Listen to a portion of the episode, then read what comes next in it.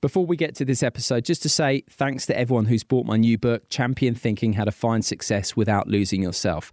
Published by Bloomsbury, the response has been terrific. It's an Amazon bestseller, it's been top 20 in the airport charts consistently, and the reviews have been terrific right across the board. And if you like this episode that you're about to hear on Flow, you'll be sure to enjoy Champion Thinking head to my website, simonmundy.com or Amazon, Waterstone, Smiths, places like that to get your copy.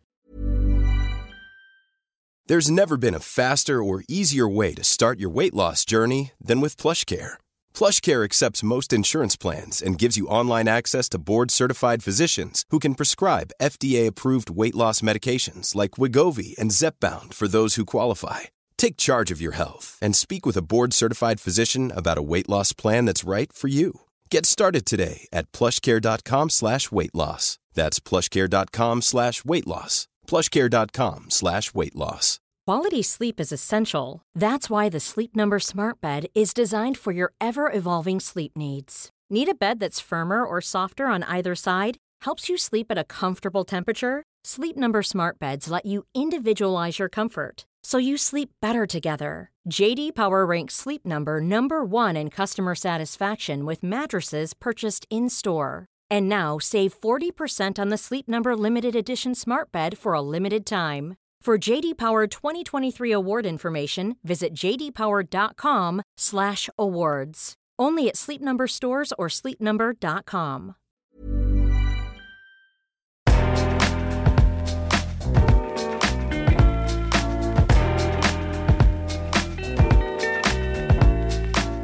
Hello and welcome to this week's episode of Life Lessons from Sport and Beyond. I'm Simon Mundy, and this week I'm joined by the man who scored the most famous try in Scottish rugby history, Tony Stanger. Tony famously touched the ball down to secure Scotland the Five Nations Grand Slam in 1990 against a much fancied England side. Since retiring, Tony spent seven years developing talent through the Scottish Institute of Sports and now runs a company coaching people in business using many of the lessons he's learned from his life in sport. The theme of this conversation is about developing a growth mindset. We talk about the power of language and carefully calibrated questions, not letting what other people say and believe limit your own potential the importance of self regulation. Tony has studied Carol Dweck's work on fixed and growth mindsets and has written his own book on the subject called Red Dot Parenting. Before we get to the conversation, a request. Please, could you share this episode on WhatsApp, social media, in conversation, whichever way suits you best?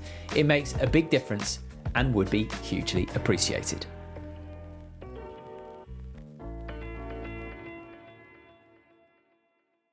Tony Stanger, what an absolute pleasure to have you on the podcast. How are you?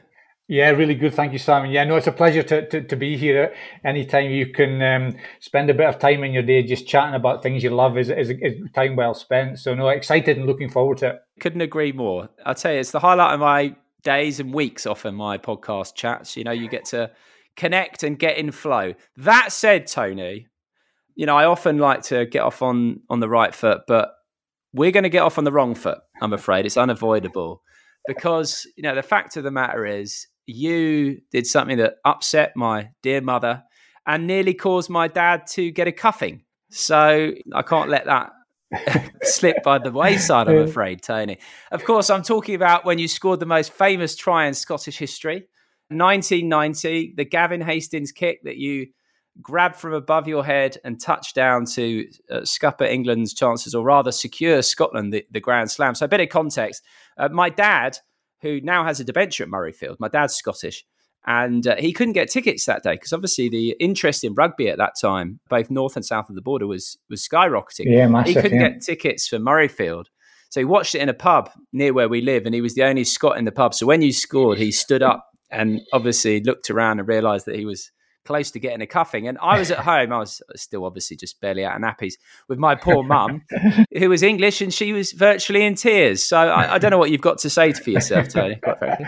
Do you know what it was? I think um, the, the, special nature of it was both teams were undefeated, and people remember the, yeah. the, context. So it was a home game for Scotland. The other thing that people forget is there was only five teams in, in those yeah. days. So England had played their first three games, in, three games in a row, and then then um, well every, every, two weeks as it was then, and then they had uh, like about a month off before the, the game. So I mean, you know, a month of time to kind of dwell on the, the opportunities. We played Wales in between that period of time, so it was um, just one of those situations we had the utmost respect for the England team. We knew that it was going to be tough, but we also believed that we were, if we performed well, there was every chance. And and, and sometimes people overplay things, but the, the, the David Sole deciding to walk out, and I can still feel it now as I'm talking to you. Those those kind of tingles down your spine yeah. of the way the crowd responded when that happened. Yeah, I think yeah. I think it went from you know, we could do this to not with a sense of arrogance that, but, you know, we're going to do this kind of thing. And it was a very tight game and uh, on small margins. But um, you know, we could have probably played that game ten times and won it once, but that that was the time. So uh, yes, well, uh, it means I'm now remembered for something very positive in Scottish rugby rather than someone who uh, knocked the ball on short of the line and we ended yeah. up losing. So uh, yes, I'll take it. I'll certainly take it. Absolutely. So, quick question for you: How many times, ballpark, do you think you've spoken about that try? yeah, oh, I, I, do. I do make a joke. So I, I, get people who tend to come up to me. They sort of look at you and they do a double take and they say, "I, I know. Are you Tony Stanger?" And uh, I said, "Yeah, yeah." I said, "Oh, I, I was at Murrayfield that day. I just want, I, I want to shake your hand." Sometimes I joke with people and I say, "No, you weren't." And they, and they look at me, what, what? I said, you can't have been. I said, the stadium only holds 67,500 people. I've shaken more hands than that, so somebody must be coming back for a second shake. So uh, um, it's um, it's really it's, it's the power of emotion, isn't it? It's, it's yeah. Um, we're going to talk about that. That um, you know, I have an, um, a, a, connection with someone who I've never met before, who was in in the same space and time as I was, who remembers it as clearly as I do in a slightly different way. To, to have that connection with someone, another human being, in that way, I think is really special. So I always yeah. try and make make time to to do that and shake someone's hand, have a have a chat, and it's it's usually blokes of a certain age um, who um, you know um, who who were there and remember it. The, that younger generation wouldn't, but it was um, it was it to to be there to be there at the, at the time in, in, those games. It just shows you the, the, the, beauty of live sport, which we've missed over the last two years, just to, to be part of that. And uh, yeah, you don't get as good a view as you do on at home. You don't get the replays, but you get that those feelings and, and stuff that, that, that go with it. So it was, uh, yeah, no, it was, uh,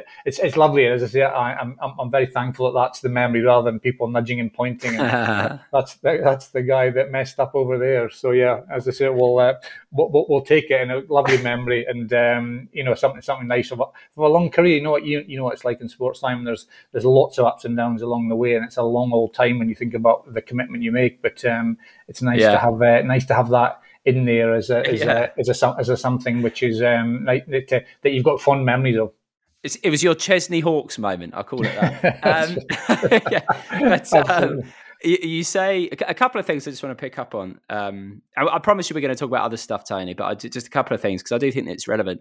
Yeah. You say you make time for everyone who comes up, and I think that speaks to humility, which I, I want to talk to you about. Another thing is you said as well the memory connecting with people on account of the fact that you've both got the shared memory, albeit from different angles. But I've read somewhere that you don't have an internal memory of the moment. Is that true? And if so, to what degree is that because you were in flow, lost in the moment? Yeah, no, you're you're, you're spot on. I, I, haven't.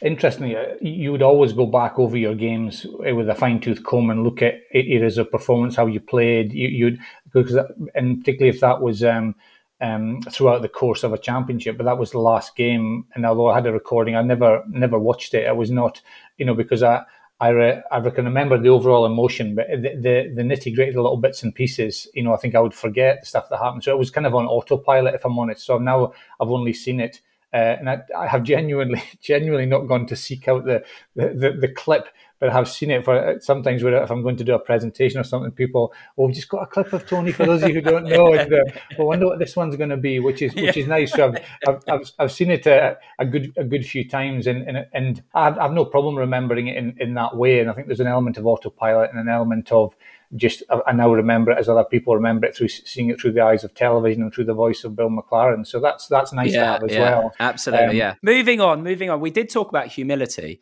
or we touched on humility. I think that uh, often sports people or successful people in any field it can easily go to your head because we do live in a culture where we put people on pedestals. And this is something I know that you're very interested in this this confusing who we are with what we do. And I know you've spoken about for you, you know, you were always Tony Stanger who played rugby, not Tony Stanger the rugby player. So this sort of identity aspect of it, what do you think of that part of its role within humility and understanding that okay you may be good at something but that doesn't mean that you are any more or less important than anyone else yeah definitely no, I, it's something i've probably learned more about over the last five years or so is, is not to define yourself by what you do. That's just something that you do.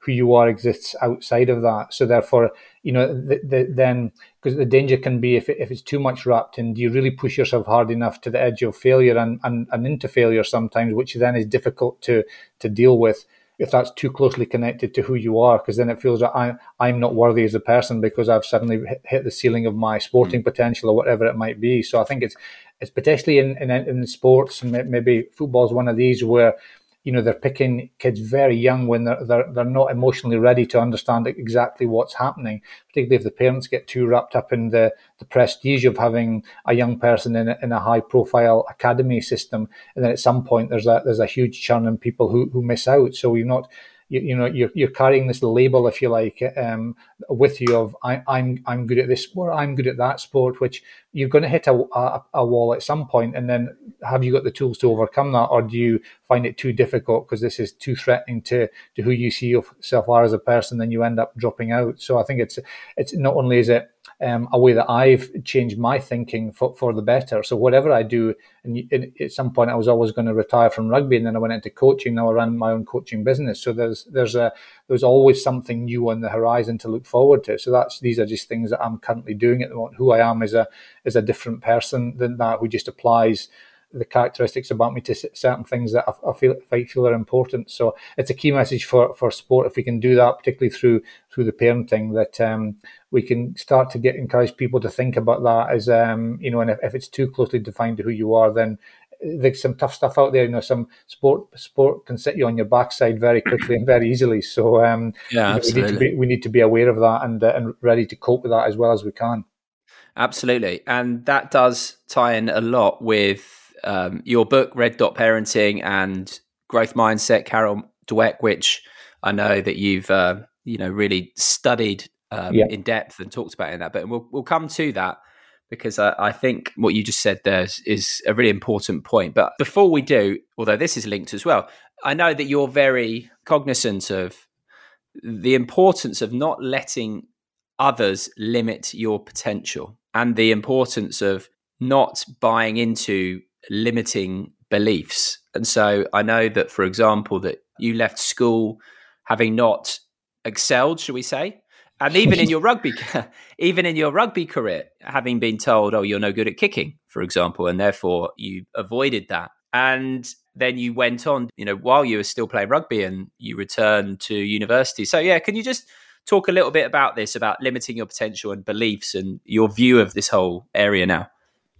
Yeah, it, it, it's um, it's really been a, a, very powerful shaping experience in my life because I think when you are younger, you're not aware really of of what's happening round about you sometimes. So it's very easy. I think we all do it. We're all probably guilty of it, of labeling people, you know, by saying, well, that this person is good at maths or good at spelling at school, or that's a naughty kid, or, or, or that's a, you know, um, a musical kid. And, we, and we try and do this because I guess we're trying to kind of make it easier to understand people. But I, I, think it can be quite dangerous, particularly if you accept these labels. So I say, I say to my, I've got th- three kids, two, two adult kids now and a 16 year old. So I say to them, listen, people will try and, and pin these labels on you throughout the course of your life, but you get to choose whether you accept them or not. So if someone says, oh, you're, you're not very good at this, or you're not very academic, then you don't have to accept that, you know, just because somebody else has, has, has said it. You have to think it through. So I'm, I'm a great example from an academic point of view. I left school um, at nearly 18 with two C grade Highers, which didn't get you anywhere near a university.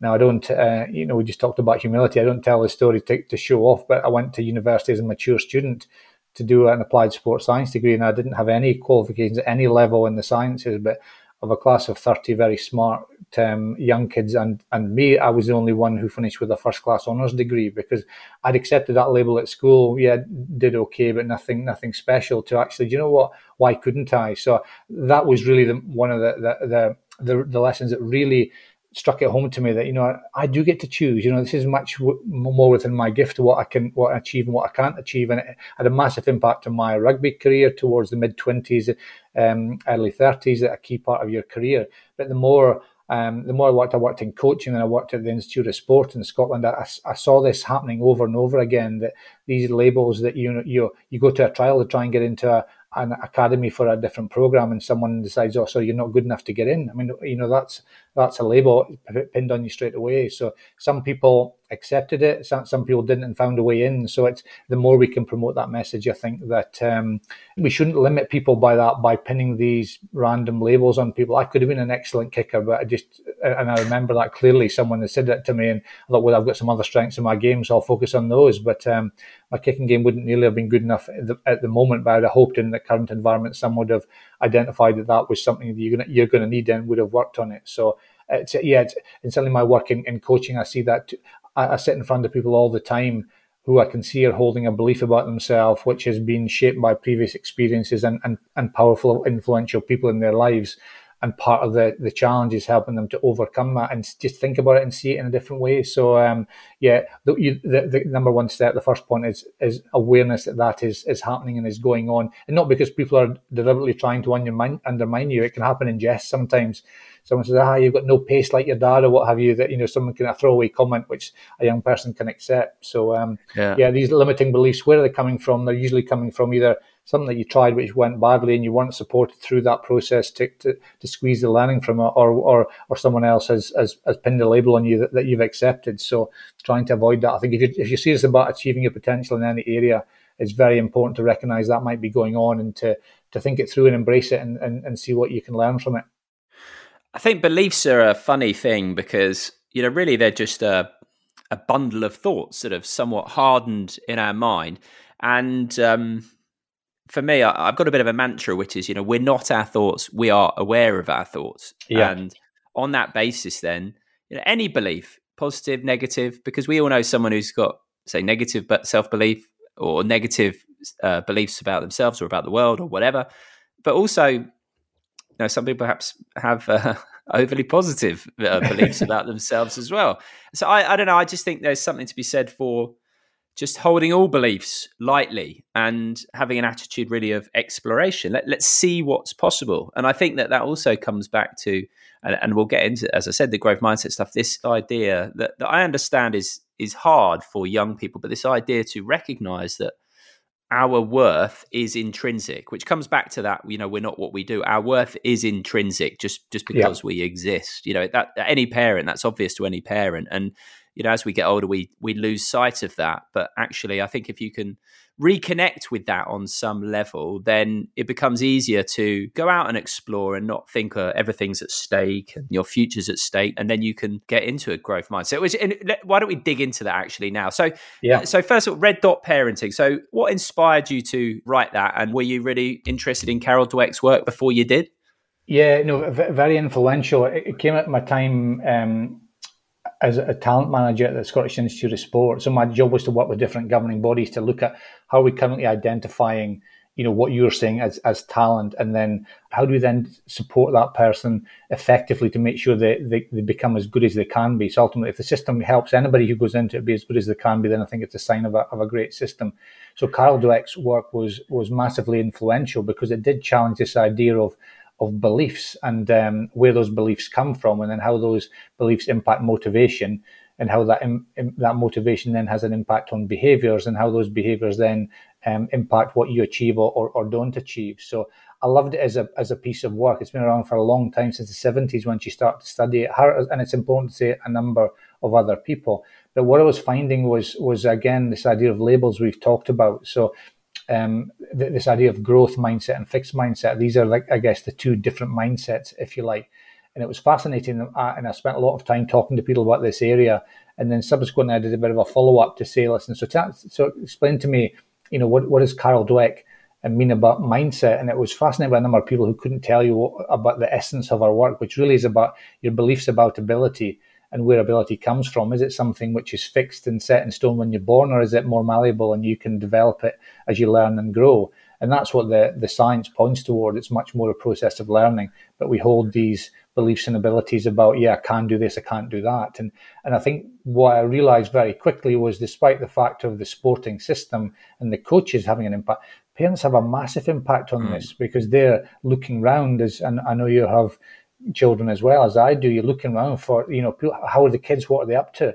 You know, yeah. it's a very loaded question, which uh, sometimes you, you kind of look, you're searching for these things that, well, they're going to university or they're very smart or they're very sporty or this or that, or no one wants to say, well, they're kind of middle of the road, you know, they, they can't really be bothered most of the time, you know, which is which is the reality for, for a, a lot of people. But, um, so I was really fascinated in that, and I was fascinated in when I looked at the different governing bodies in Scotland what sort of things are you doing to help the parents because they, they're a key part of this process because they're not just you know paying for the kit and dropping them off and picking them up they're sitting in the car afterwards asking and in some cases berating about performance which is maybe not um, you know not, not up to their their their their, their per- perceived standard so I was fascinated. So I think we need we need to do something more um, specific with the parents. So I wrote this book really as a, as a resource um, just to help parents. I, I, find it difficult, and my kids have all been and, and still are and, and, have been involved in sport.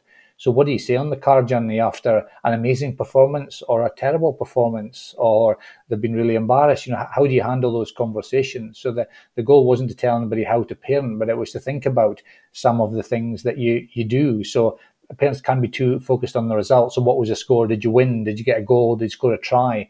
So then, then what the child can think about there as well is mum or dad only happy if if I, if we win or score a try? So simple things like moving away from actually having a talk talk about categories. So what are, what are the what are the five areas I can maybe ask you about after the game, or what about work rate, for example, or what about my positioning, or what about you know some of my tackling. So you can ask about something specific which is in that young person's control rather than an outcome which is not. So so it's just a, a series of tips. It's only it's over 100 pages long. It takes less than a couple of hours to read, but it was the, the feedback has been really good because it just helped to support recognize parents to recognize the good things they're doing, but obviously maybe start to add in one or two things, move away from the outcome focused, but also maybe add in some um, some things that they they could try, but also some things they might need to stop because I I still, my youngest who's 16, Jack plays football, and I still see some things on the touchline by other oh, parents uh, yeah. shout, shouting, which I think that you know, if you if you genuinely wanted your your your son, as, as it is in this case, uh, to perform poorly, then that's probably a good thing to be shouting there. So, um, so there's, yeah. there's, still there's still a lot of work to be done. We, we could literally speak for days about about uh, that impact, but it's important. So, any parents listening, you, you're to the stage where if I if I went to a governing body and they said, listen, you know, we can only let you speak to the the the, the, athletes, uh, the coaches or their parents. Where, where, would you make the biggest impact? It would be the, the parents 100% of the time because they're the most motivated to want to help because it's their son or daughter, it's their pride and joy, but they're also the least well informed about what to do for the best, so they're kind of left left to it. So, um, so yes, it was. A, I love doing it. I love I love writing. As as you know, on on the Stanger Pro website, there's an insight section which is just little you know, sort of highlights of um, of different things I'm thinking about in terms of coaching and bringing the best out of people. So I love doing it, and as I say, the feedback has been has been good, and it is still available for anyone who wants it. Any good online retailers, you, yeah. can, you can still get it.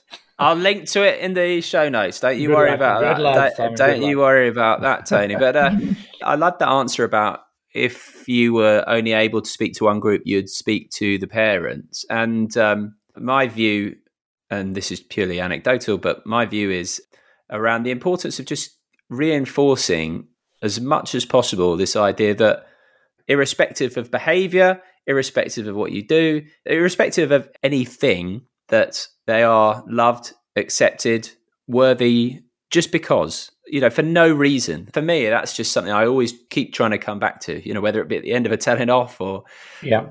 bringing home some ropey bit of art, whatever it may be that to me is the key message to get across. I don't know what you think of that. Yeah, no, definitely. Kids do want to please, don't they? So it's what are you pleased about? I'm pleased you worked really hard today. I saw you really trying there. Okay, but I didn't do. it. Why not? Well, it might have not come off today, but this is the and it's it's happening to understand that that process of how you improve. So and and and this is a great thing about sport or, or art or music, whatever it is. You know, there's a there's a learning process you go through there, which can be transferred into anything that you do in life, into your own relationships, into a job, you know, into your, your study, whatever it might be. So I think it's it's recognizing that that you're you're there to help and support and love them whatever they do the ups and mm. downs mm. along that process there i think is a really important message so then then people stop defining themselves about what they do and about the outcome that they can't control and much more about you know that my, my mum and dad are, are here to to help me with uh, w- with this. And um, there does need to be that element of you know i think people feel good if they start to feel some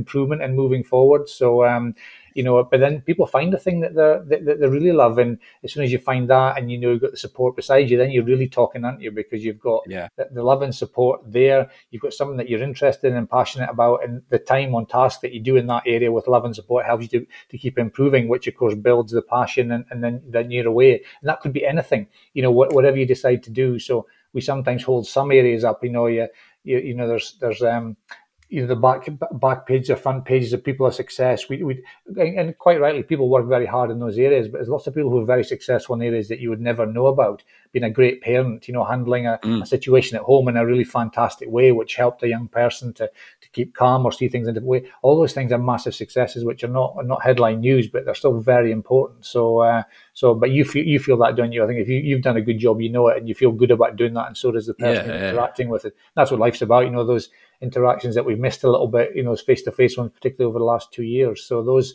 those to me are the important things in life, and whether you do sport or or you you, you don't or whatever you work in and do for a job, these are these are the things that you will will stay with you because those those emotions are the things you remember. I wonder what you think about this, Tony. So the more that parents, people, but particularly parents, can reinforce that unconditional acceptance, that unconditional love, then children can internalize that more and more. And then, like you say, when they do find that thing that lights their fire, they're doing it from a place of, I want to do this because it lights me up, not because I'm trying to impress mum or dad or this person or that person, and not to prove that I'm okay, if you know what I mean. Yeah, definitely. And I think this is where the idea of experimentation is very important. So there's there's some things, you know, we, we still need to, to try and work hard and get better and all those sorts of, of things, particularly if you go into sport.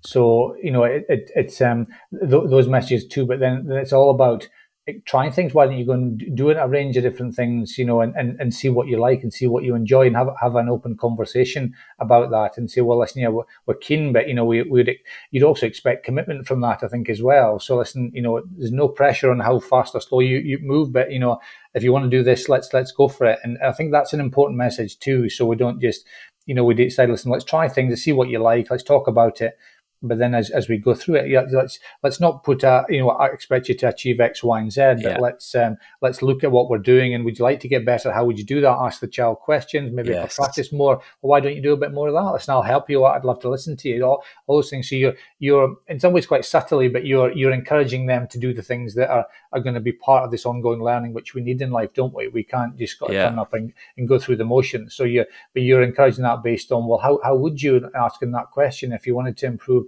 if so, so and kids will still do this. Oh, I'm rubbish at that. I went, I was terrible. Oh, that was uh, interesting why you say that. So, how if you want to get better, what would you need to do? And you focus them much more on rather than good, bad, or indifferent. Actually, what what what would it take? And are you even interested in doing that? Do you like quite like practicing? You know, no, I hate it. And think, well, you know, yeah. that's that's probably not going to end well. what, what else could you like doing? So, so it's trying to encourage the, the, the, to think in that way, so that yeah, one, this is within my control. I enjoy doing it. Here's why I enjoy doing it because it, it was amazing how often it happened when I'd speak, I would speak to young sports people, and it's kind of you know so why, I'm interested why you're doing this sport and not another sport, and it's usually because of some early success. So therefore, and and then you know, or, or and which is then a bit wrapped up in parents. So parents get quite excited about, oh, they're really good at swimming, or they're really good at tennis, or whatever, whatever yeah. it might be. So, um, so definitely th- th- those those. I still think that's an important piece as well because if if people just go into anything kind of without full commitment, then, then, I think we're always going to come out a little bit short. And, and rather than jumping around, try a few things, get, get those experiences across the board. What, what do you like? Why? Understanding a bit why. And then, listen, if you want to try and get a bit better in this area, what, what would that look like? And then you've got a quite a nice learning process that people sort of have developed over time. And then you just start transferring that to as things ebb and flow and change. And yeah, I want to try something else. So this interests me now. I'm going, I'm going to do that. So the, the best people I've seen are able to look at good performance in a number of different areas, and, and they've they've got a really good and robust ongoing learning process that sits underneath the things that they're interested in. So there's not this sense of, you know, you, you've had this before. You know, do, does someone have ten years experience, or do they have one year's experience just repeated ten times? And those are not the same things. So you're always looking at subtle ways to be a little bit better. And I ask the people I work with in business, you know, what, what are you better at now than you were six months ago? A lot of people struggle to answer that question because they've just got their head down doing the stuff they know how yeah. to do. So that's not probably a great place for human beings to be, where we we're designed to to respond to different stimuli. So listen, we need to we need to have that in there. So building an ongoing learning process into your day to day, I think, is the is the the, the key, and uh, and encouraging that as soon as possible with young people, I think, is uh, is really important. Ready to pop the question? The jewelers at BlueNile.com have got sparkle down to a science with beautiful lab grown diamonds worthy of your most brilliant moments. Their lab grown diamonds are independently graded and guaranteed identical to natural diamonds, and they're ready to ship to your door. Go to Bluenile.com and use promo code LISTEN to get $50 off your purchase of $500 or more. That's code LISTEN at Bluenile.com for $50 off. Bluenile.com code LISTEN. There's never been a faster or easier way to start your weight loss journey than with PlushCare. PlushCare accepts most insurance plans and gives you online access to board-certified physicians who can prescribe FDA-approved weight loss medications like Wegovy and Zepbound for those who qualify. Take charge of your health and speak with a board-certified physician about a weight loss plan that's right for you. Get started today at plushcare.com slash weight loss. That's plushcare.com slash weight loss plushcare.com slash weight loss. Quality sleep is essential. That's why the Sleep Number smart bed is designed for your ever-evolving sleep needs. Need a bed that's firmer or softer on either side? Helps you sleep at a comfortable temperature? Sleep Number smart beds let you individualize your comfort so you sleep better together. JD Power ranks Sleep Number number 1 in customer satisfaction with mattresses purchased in-store. And now save 40% on the Sleep Number limited edition smart bed for a limited time. For JD Power 2023 award information, visit jdpower.com/awards. Only at Sleep Number stores or sleepnumber.com. Building an ongoing learning process into your day to day, I think, is the is the the, the key, and uh, and encouraging that as soon as possible with young people, I think, is uh, is really important and that's a big difference between sport and normal working life where everyone just clocks in clocks out yeah. and you know it's groundhog day whereas obviously sport you're looking to improve yeah you know from Monday to Friday. And uh, yeah, that's something certainly other areas, well, all areas of life could learn from. You mentioned yeah. with your kids or kids in general questions, and, and this is something I know it, that you value very highly in terms of supporting people to be able to do well, the importance of, of questions. So, what advice would you have around how to utilize questions as best as possible? Yeah, no, uh, I appreciate that question because it's what what I'm working on just now. So I help people to become better at coaching across a number of different sectors and, and, and businesses. And uh, the thing I try and keep it as simple as possible is that people do remember how you make them feel this this emotional connection. So the, the purpose really of questions is can can help you to by asking someone's opinion. How do you think you would solve this?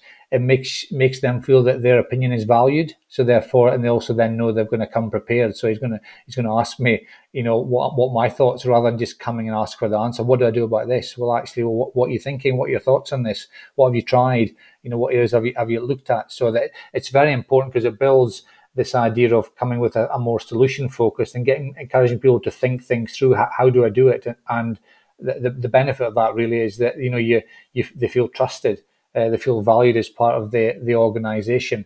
Uh, and they also feel your support. So you're there to help and ask them and encourage them to think it through and, and how they might might do it. So the it links into the idea of self regulation, which is yeah. a, an area which is is massive in terms of the the, the study of of elite people. What's one of the, one of the some of the things that they do, and this idea of self regulation, which is you know you you drive it, others will help you, but you need to drive this process of improvement. So somebody can't do it for you. So self regulation is is recognised by everyone as, as being being crucial to success. So if you start then answering questions for people and doing it for them, then it takes that that um, need to, to regulate yourself away. And if you do that too young, then young people don't develop that those those skill sets. So the quicker you can get people to take responsibility for their own learning, the the, the better. And I see I see it way too often in a number of environments I, I work in. It's very tempting when you're busy. You mentioned the difference between sport and, and business. In business, when you're busy, it's very tempting. You know, how do I do this? Oh, I'll just do it for you And the person a learning opportunity has been missed, which means that that person is going to keep coming and asking you to do it, um, which means you, you know taking a little bit of time to to talk it through for them to learn. It means that, that you're going to save time in the future. So. Um, questions tie into this idea of self-regulation yeah. and, and also the, the emotional drivers of performance that people feel that you know that their their opinion is valued. And it's not just something why are you doing that today? Well, because my boss told me to do it. Well why yeah, are you doing yeah. that? because we had a discussion around about it and i think this is a good way to go. And and also let's not be arrogant enough to to ex, ex, accept that our opinion is is is right. Maybe things change. Maybe someone's got a, a better way of doing it. Let's let's be open to yeah. that so so yeah. self self-regulation is massive. It's something my wife and i were, were different as people but we've we've wanted to send our you're singing from the, the same hymn sheet. Yeah, you know, but but but, but particularly in terms, in, particularly in terms of this idea of self-regulation, but also these for anybody who has looked at Carol Dweck's work on on uh, mindset, I would the, the, the, books the book's really worth a, read. But this idea, we, would like to send the kids out into the world with, you know, with a let's just call it a growth mindset for, for the moment. But you know, these are the behaviors which so when you know they're faced with a challenge, they're thinking about how can I yeah. overcome this rather than be be, be kind of oh, I can't be do it and, and, run a mile. Yeah, yeah. and we'll, we'll, I want to come back to that, Tony, but I just yeah, want sure. to pick up on this piece of self regulation. You know, and questions feeding into that, and made me think. You know, if you display a trust in in someone by asking the right questions, they then again internalize that trust for themselves.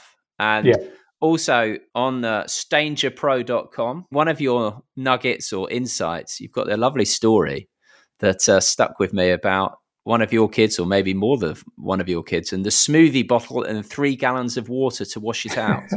so I thought this was very interesting. So, yeah, they had a smoothie bottle, goodness knows what in it, but I'm sure it was something healthy. And they washed it out with three gallons of water, which got, got your back up a little bit.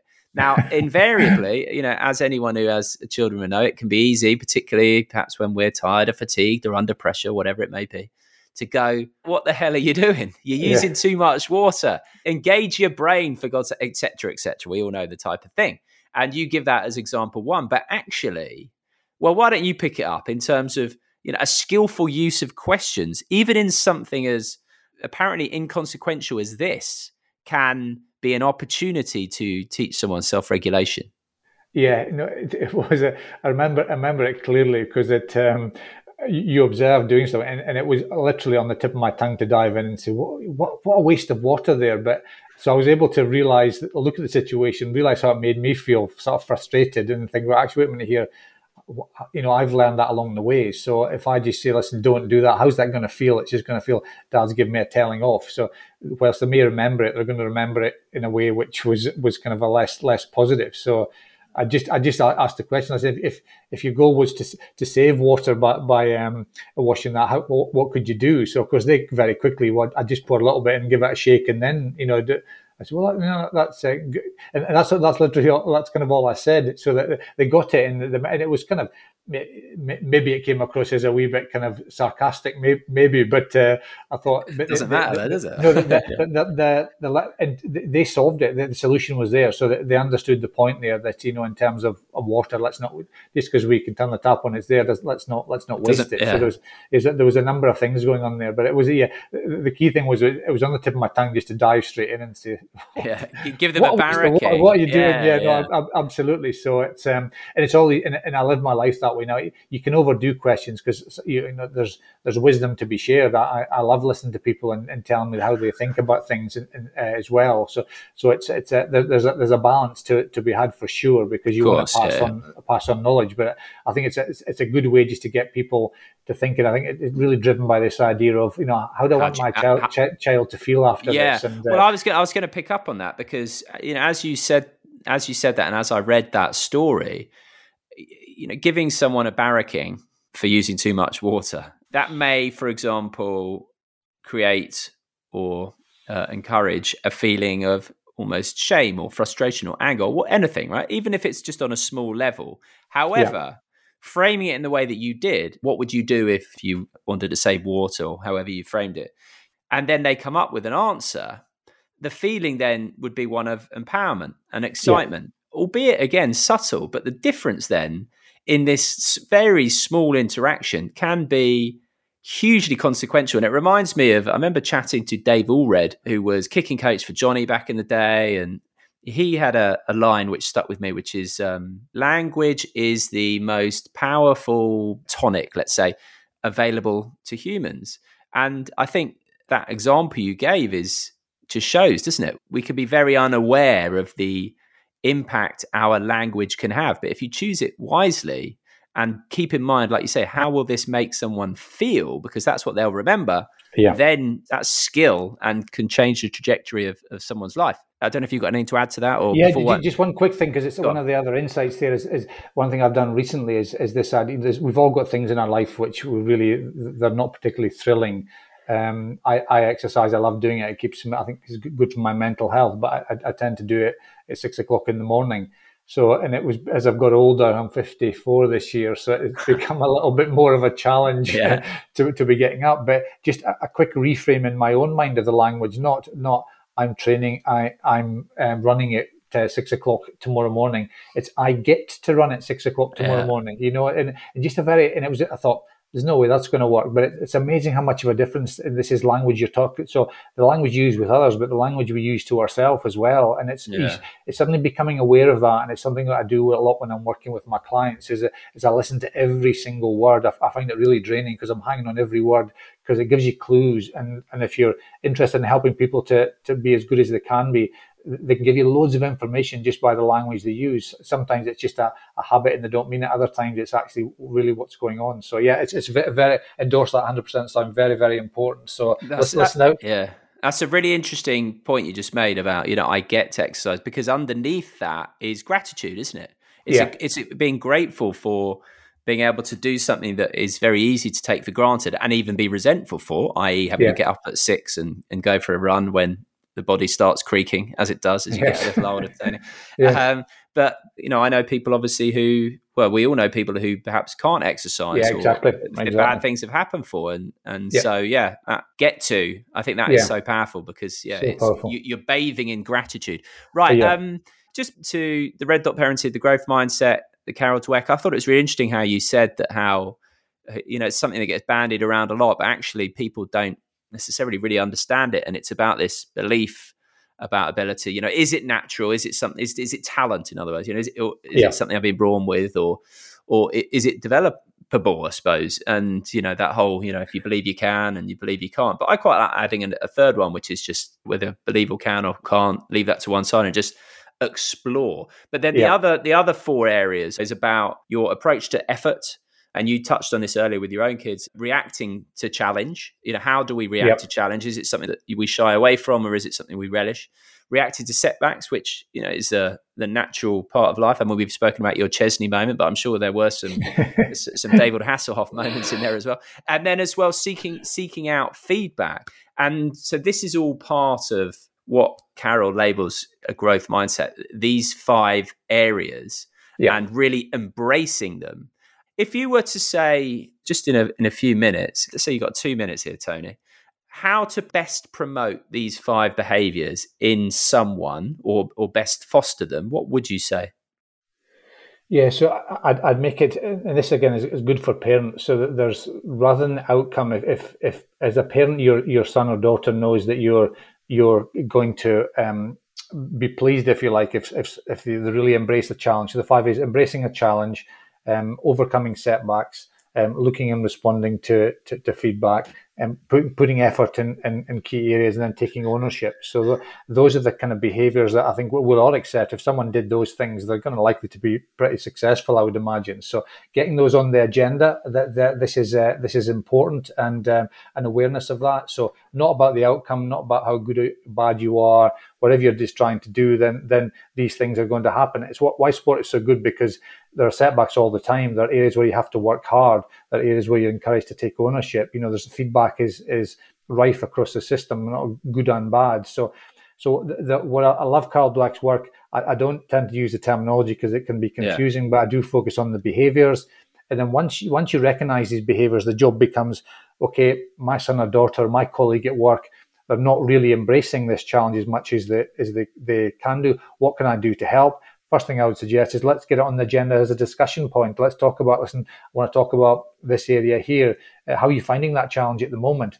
Oh, and then then they might open up and explain, oh, I'm finding it difficult. Okay, listen, well, I'm here to help. What can we try and do? What might, and then, then you help them to build a little bit of a plan about how they're going to, you know, be better at embracing that challenge. And then one thing which is very key to people is is celebrate the small wins along the way. So don't make it a massive big thing. Make it just mm. a little, a little sunny. And even if that's all I did was I went away for an hour and thought about it. Fantastic. You know, I didn't really get anywhere. Doesn't matter. You, you, you, invested an hour in this area. So listen, what do we do next? And you keep moving it forward in a series of small little successes or or things that you do to suddenly then suddenly that person becomes better at, at taking on challenges. And uh, and okay, what's the next thing? So that's what I loved about the piece of work. What are the behaviors that are driving performance? Let's get those on the agenda. Let's talk about them, and then let's think what maybe sits under. Well, but I, have never been any good at this. I had a boss previously that told me that I was rubbish at doing presentations. Okay, well, it seems like you've maybe accepted that. Well, let's let's see what we can do. How could we start at a nice level where you can start to build some confidence here? Because this is important in your job. We need to be able to do it. Or maybe if I presented to, well, let's try that. So let's let's have a go at that and see how it goes. How did that go?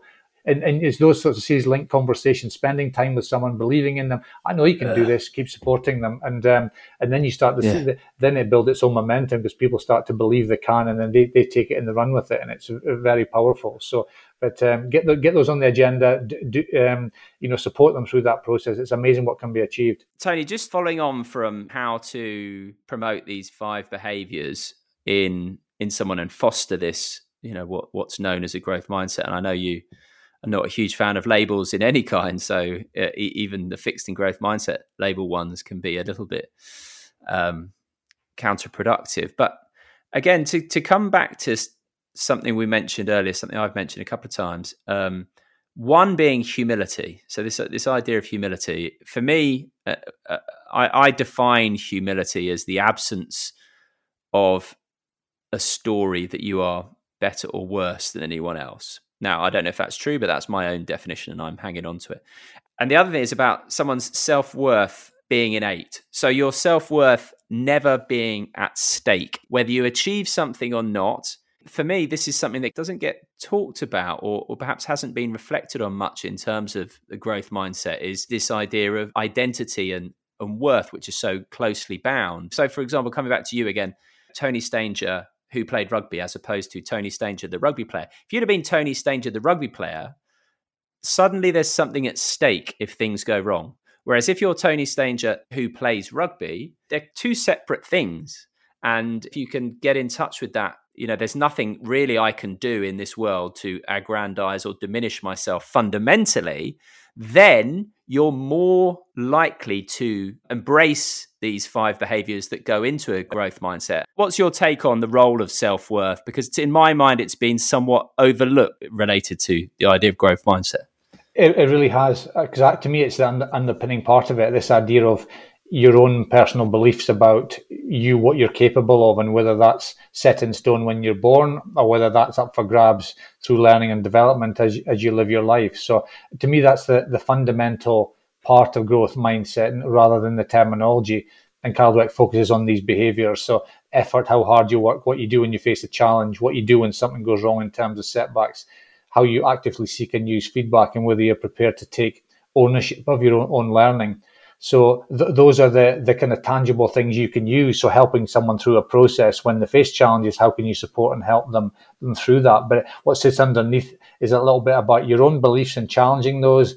In, in society and, and media uh, can be can be bad at that at using the talent word and saying oh they're super talented and it's a, mm. a natural gift and all these kind of phrases which then reinforces this idea in people's minds that you, you, have to be born lucky and ultimately we're born with certain characteristics. Now you can decide whether those you use those in a way that helps you to to overcome and, and uh, challenges and and uh, achieve what you want to achieve or you can use them to define you. So the more we can get the knowledge out there that let's not do that let's actually understand what the evidence says is what we're just all, all a collection of different things. Let's just use them in, in the, the best way to overcome the, the situations that we're, we're facing and focus on these five five behaviors. So I think it's it's really really important. Growth mindset, Carol Dweck's work is not about terminology. It's about this belief about where your ability comes from, and the evidence points towards an awful lot more is up for grabs than you think is. So let's make sure that message is promoted and then focus on those behaviors and helping people to have the successes along the way that help to reinforce those behaviors, that those do work, then you get more of those behaviors, and then people really do genuinely start to to, to believe, you know, I, I can do this. And, and you see it all the time in certain situations. Mm. You know, the, the, people apply themselves, suddenly things come off and, and, um, and we're, we're away laughing. So it's, it's a really important part of how we, we take some really good research, but let's take time to understand it and apply it in the way it was intended, which is really about challenging beliefs about where ability comes from. Yeah, absolutely. And you're a, a great example of that in terms of your, for example, your academic career. You know, two Highers, okay you know, nothing to write home about, through to being top of the class, you know, just a few short years later. Yeah.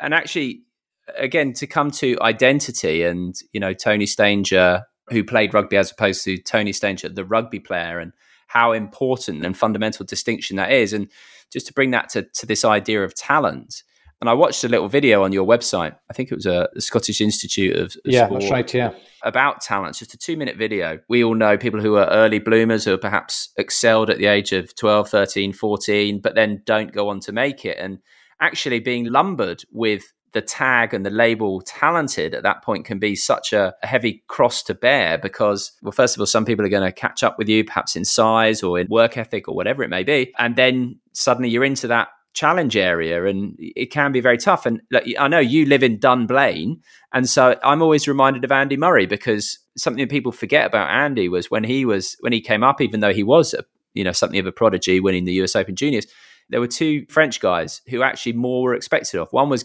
um, richard gasquet. He was written as the a potential future Mozart of French tennis at the age of 15, and Gael Monfils, who won three of the four junior majors in the year that Andy won the US Open Juniors. And but Andy was the one who, who kicked on. And actually, another Scottish example for me is Laura Muir, and I think she's an incredible one because she yeah. wasn't even the best in her class at, yeah. at running, but she just loved it. And so for her, it was just the pure joy of doing it for its own sake. So therefore, reacting to challenges, setbacks, seeking feedback, None of that was ever a problem because she never had her identity pinned to her running and still doesn't. And look what she's gone on to achieve, you know, to, to, be an Olympic silver silver medalist. But even now, I think she holds that so lightly. So this identity piece uh, and being lumbered with the label talent is a really interesting area, I think. Yeah, and, and I say to anyone, be very, very careful with that because the younger the person is, they haven't got the capacity to really reason with it themselves because because of their maturity. So it's yeah, I, I would I think it just it's unhelpful because you know here at you know living in Scotland, you know you can you can be the best under fourteen in in Scotland in your age group, but that doesn't mean very much because there's not many people doing your sport, and um, you know there's loads of other age groups there. So definitely, it's it's really really important, and there's loads of stories like Laura Muir, Andy Murray, these, these kind of people that just they just found a way through through hard work and the behaviours that kept driving it, and they were com- committed to find find a way. It, it, it's very difficult to overcome if you've you've you know you you carry this label and it's threatened, and then how you handle that psychologically is is is difficult. And the other thing is if you're if you are so much better when you're young, sometimes you don't do what's required to allow you to take the next step. So when people yeah. do catch you up, and these are these are particular things, some of the, these behaviours. So the challenge is not strong enough. So therefore, you don't learn how to really challenge yourself. So when when you need to do that, you've not learned it. So you're you're getting even further behind. So we uh, we should try and give people a, a really good experience in sport as much as we possibly can. So a big part of that is these messages. Listen, this is up for grabs here. We're not we're not going to select people too early. We're not going to label people talented or not. We're just going to say here's where you are at the moment. What do we need to do to keep moving forward and make yeah. sure that what's required to be successful in the future is what you're working on now. Don't wait until you get there because then it's too late because other people in the world will be doing it. So let's get those messages out there rather than trying to select people at a very young age and then give them this, that, and the other. Actually, do you love it? Let's keep doing it. Let's keep working on some yeah. important stuff here. Um, but it's just something you're doing. Do other stuff as well. Do do different things, and lots of evidence, particularly from America, about the multi-sport background, allowing yeah. people to, to stop the burnout, get, allowing them to get through systems uh, and be much better prepared because they've they've had ups and downs in different sports, which they've learned from. So let's make sure we promote that message, but also not just hold it back to sport you know, education as well, music, whatever it is your job, you know, let's make sure these are the messages that go out there and rather than people, as we started with, sitting there well, I can't do that. Why not? Because I'm no good at that. Why do you think you're no good at it? Because either this happened, it didn't go very well, or someone told me I wasn't very good at that, and I, and I've decided to accept it. And you think, well, let's let's move away from that. If we're serious about helping people reach the potential, we, we need to move away from that kind of thinking. I believe. Right. One more thing I want to ask, but just to, something that popped in my head as you were saying that, just to relate it even to a further field, and that's life. And a quick story a couple I knew, let's just say they were in marital difficulties, and I suggested to my friend, have you considered couples counseling? Now, this obviously sounds a bit personal, but don't worry, I won't identify anyone. And his reply was, no, we're adults. We should be able to do that. And I thought, that's a one of those kind of beliefs thing of oh you know we're born with this ability you know yeah. Uh, as opposed to a willingness to to work at it you know and so many people be willing to go down to the golf range and work on their swing yet when it comes to something as fundamental for example as communicating in a relationship which as so many of us know is a challenge yeah. and is, is, so important. This kind of stuff can be applied to to these areas as well. Um, yeah. I, that was just a, a, point I wanted to. Yeah, no, I, I agree. I, I, agree, and that's why it was no even, even with a sporting background. People say, "Oh, no wonder your kids do sport." There was never any any pressure. But what I do like about it is that the learning that you can gain from that, which is which yeah. is quite in your face on a, on a regular basis. But it's the transferability of that learning into any aspect of what they do. So yeah, hundred percent. Just challenge your beliefs. I'd say to people, if there's one thing, just, why, why do I think that and where's that come from? And an awful lot yeah. of times it's because of an experience you've had, and a lot of time it's just because society. That's what they yeah. think. Well, the smart yeah, kids go to yeah, the, the smart kids go to uni, the rest do an apprenticeship or somewhere. You think no, no, it doesn't have to be that way. Let's not let's not pigeonhole ourselves and hold ourselves back by society-wide thinking, which is historic in many ways, which was thinking from years and years ago, which we're still hanging on to. So let's move away from that. It doesn't make any sense. So challenge challenge your beliefs and where they come from, and, and it's amazing. I think what a difference that can make. Brilliant point, Tony. Very well said. Right, final thing I want to ask you about, again, looking at your website, was about your business. So you have three business goals, and you speak a lot, obviously, about focusing on the process, not the outcome. And eh, in a growth mindset terms, that can be, like you say, this is where you are now. What can we do to keep moving forward? So there is kind of no horizon in, in, many ways. It's just like a constant, right? Well, yeah, okay. What can we tweak? You know, mm, how can yeah. we embrace challenges, etc. And I saw your three business goals: one, to learn and grow within the environment; number two, to find it the work challenging and stimulating; and then number three, earn enough money to be able to do numbers one and two. And I thought this was I thought this was fantastic because there is no outcome. How many businesses?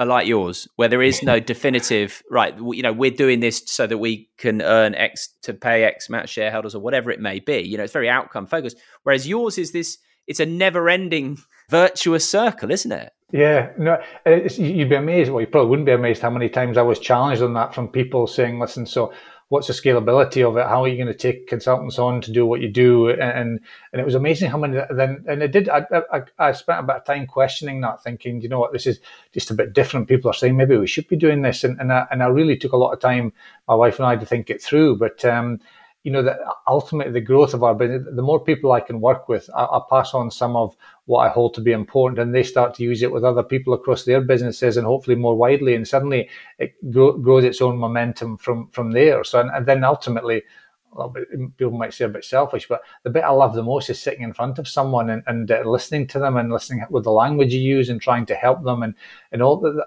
So any, any time growing would move me away from doing that. So, um, so yeah, it's a, it's a different way of thinking. It means that genuinely every day when I look at my diary of things to do, I'm looking forward to doing that. Oh, that's going to be an yeah. interesting conversation.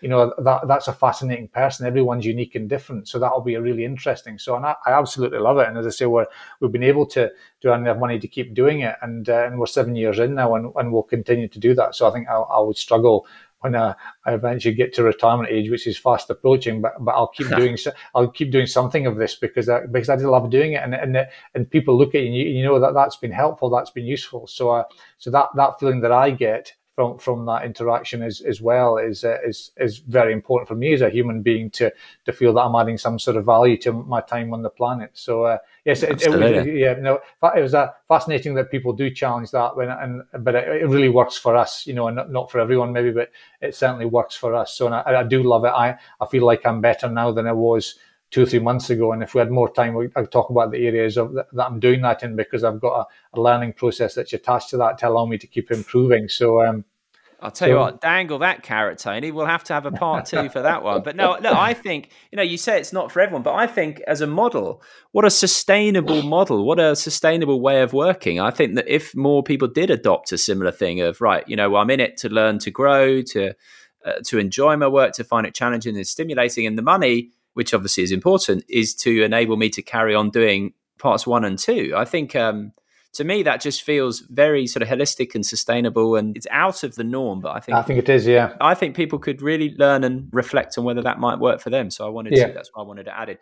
Anyway listen tony i've thoroughly enjoyed picking your brains and you know i'd love to have you on for part two. I, I, I feel like over the last sort of hour or so that the trauma that you caused my mother and very nearly caused my father uh, we'll chalk that up to bygones being bygones. Yeah. thank you very much indeed for coming on tony. Anything you want to say just in terms of getting people to your website, getting people to your book, because there's a lot of valuable material there. So please go for it.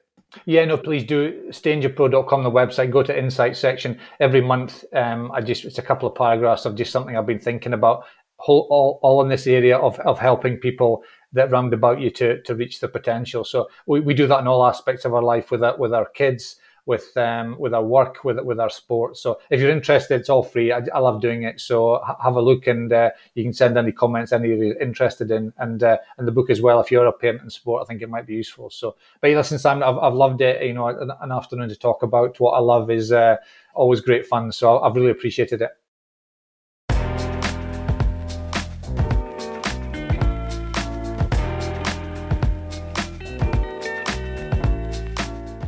Thanks very much for listening to this week's episode with Scottish rugby legend Tony Stanger. I'd be delighted to hear your thoughts.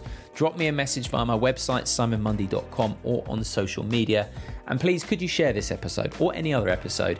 It really does make a big difference. That's it for now, though. Until next time, goodbye. Hi, I'm Daniel, founder of Pretty Litter. Cats and cat owners deserve better than any old fashioned litter. That's why I teamed up with scientists and veterinarians to create Pretty Litter. Its innovative crystal formula has superior odor control and weighs up to 80% less than clay litter. Pretty Litter even monitors health by changing colors to help detect early signs of potential illness. It's the world's smartest kitty litter. Go to prettylitter.com and use code ACAST for 20% off your first order and a free cat toy. Terms and conditions apply. See site for details. Even when we're on a budget, we still deserve nice things. Quince is a place to scoop up stunning high end goods for 50 to 80% less than similar brands. They have buttery soft cashmere sweaters starting at $50, luxurious Italian leather bags, and so much more. Plus, Quince only works with factories that use safe, ethical, and responsible manufacturing. Get the high-end goods you'll love without the high price tag with Quince. Go to quince.com/style for free shipping and 365-day returns. When you need mealtime inspiration, it's worth shopping Kroger, where you'll find over 30,000 mouthwatering choices that excite your inner foodie. And no matter what tasty choice you make, you'll enjoy our everyday low prices, plus extra ways to save, like digital coupons worth over $600 each week. You can also save up to $1 off per gallon at the pump with fuel points. More savings and more inspiring flavors make shopping Kroger worth it every time. Kroger, fresh for everyone. Fuel restrictions apply.